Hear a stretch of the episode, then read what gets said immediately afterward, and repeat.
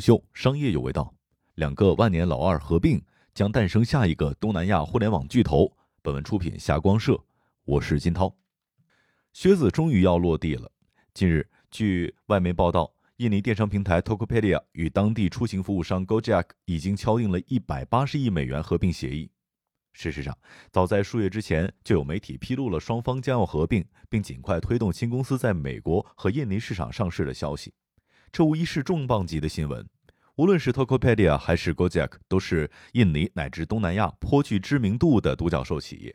其合并将会诞生一个集电子商务、支付、打车服务和食品配送为一体的新巨头，相当于是打造出了阿里巴巴加美团加滴滴的这么一个新物种。很长一段时间里面，在全球资本市场，东南亚互联网企业并未受到过过高的关注。毕竟，互联网领域的执牛耳者多是诞生于中美之间。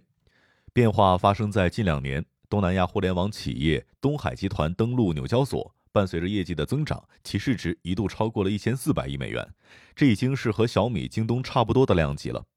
当互联网的机遇延伸到东南亚，下一个崛起的巨头会是谁呢？Tokopedia 算上是最早一批成立的东南亚互联网企业，而它的崛起之路就是尝试在印尼复制阿里的成功。自成立起，Tokopedia 希望以类淘宝和非直营的方式，直接让卖家和顾客建立联系，完成交易。想法很美好，但在互联网发展还处于拓荒时期的东南亚，这个创业方向推进的并不顺利。困境主要来自于大环境。尽管在不完善的商业设施、快速的互联网和移动手机普及、碎片化的零售市场等方面，中国和印尼市场具有一些相似性，但从整个互联网的发展进程以及电商领域的成熟度来说，印尼还相对落后。招募线上卖家以及培养用户网购意识都是巨大的挑战。如何让印尼卖家放心的入驻，以及让买家安心的接受网上购物呢？首先，在卖家端，为了在互联网基础设施更为薄弱的印尼吸引更多的商家，Tokopedia 需要尽可能的降低卖家开店的门槛儿。更重要的是，Toko 不收取产品发布会，也不从交易当中抽成。在威廉看来，为卖家提供免费服务是走向成功的关键，这也是阿里巴巴的策略之一。当然，如果卖家想卖更多的货，可以付费加入 Tokopedia 的金牌卖家计划。其次，面向买家，威廉等人想到的解决办法是模仿淘宝建立信任机制，平台增加一个评价体系，大家购物之前可以根据徽章来判断卖家是否可信。下单付款之后，Tokopedia 承担托管的角色。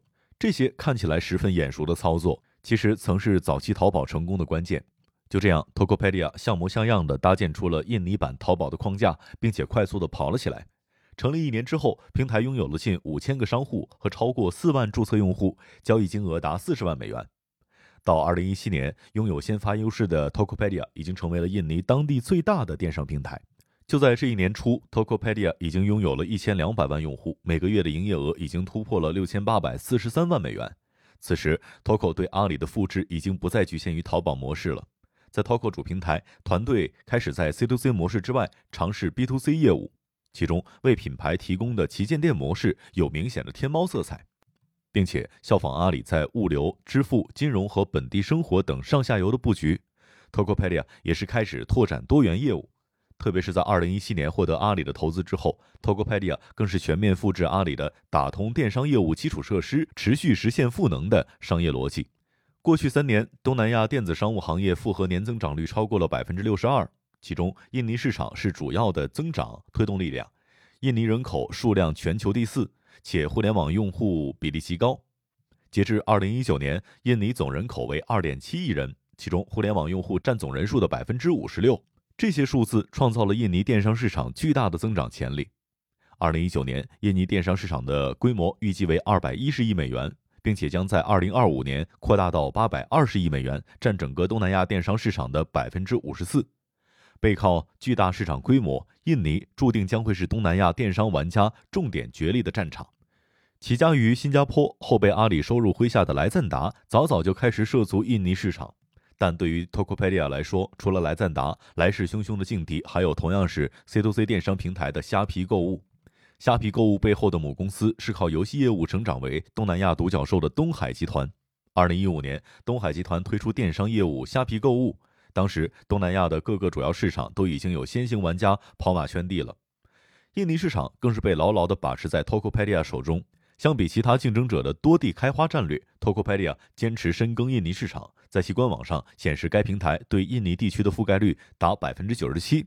但让人没想到的是，就在这个 Toko 的大本营，虾皮购物依靠低价、强营销和极致服务三招就实现了弯道超车。自起步阶段，虾皮购物就对买家实行强补贴，并用包邮政策来吸引用户下单。当时，很多印尼用户的感受就是，相比 Toko 新进场的虾皮购物，促销活动更多，折扣力度也更大。它延续了中国互联网企业打败对手的利器，烧钱走低价战略。然后是强营销力度，在强有力的游戏现金流的业务支撑之下，东海集团在推广虾皮购物的时候可以说是出手阔气，不遗余力。第三，在服务上，虾皮购物做到了更进一步。以物流服务为代表，受限于海岛众多的地理环境，印尼物流成本较高，且物流速度相对比较慢。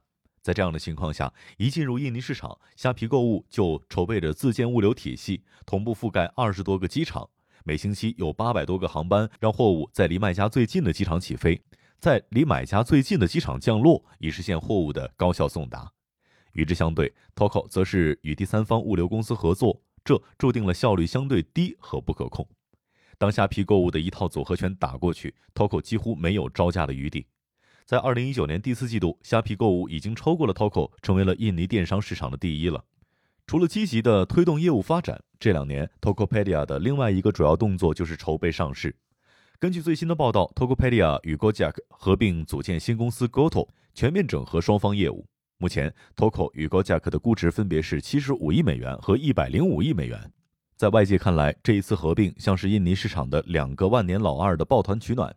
Toco 在电商领域被虾皮购物全面的压制，而 Gojek 在出行、外卖等领域也不敌另一个东南亚巨兽 Grab。根据数据的报告，Grab 在东南亚的出行、外卖和数字金融等领域都处于领先的地位，其中外卖约占去年该地区市场份额的一半之多。单打独斗不敌对手。Toco 和 Gojek 面临同样的业务增长困境，而当下正是华尔街对东南亚互联网公司高度关注的时刻，也就是这些玩家最佳的上市窗口期。说回来，这件事情依旧是值得期待。合并之后的 Goto 是否能够建立起超级生态，并且成长为东南亚的超级应用呢？对于 Tokopedia 和 Gojek 来说，这将会是惊险的一跃。如果成功，就会能一举成为东南亚最大的互联网公司之一了。商业洞听，虎嗅商业有味道，我是金涛，下期见。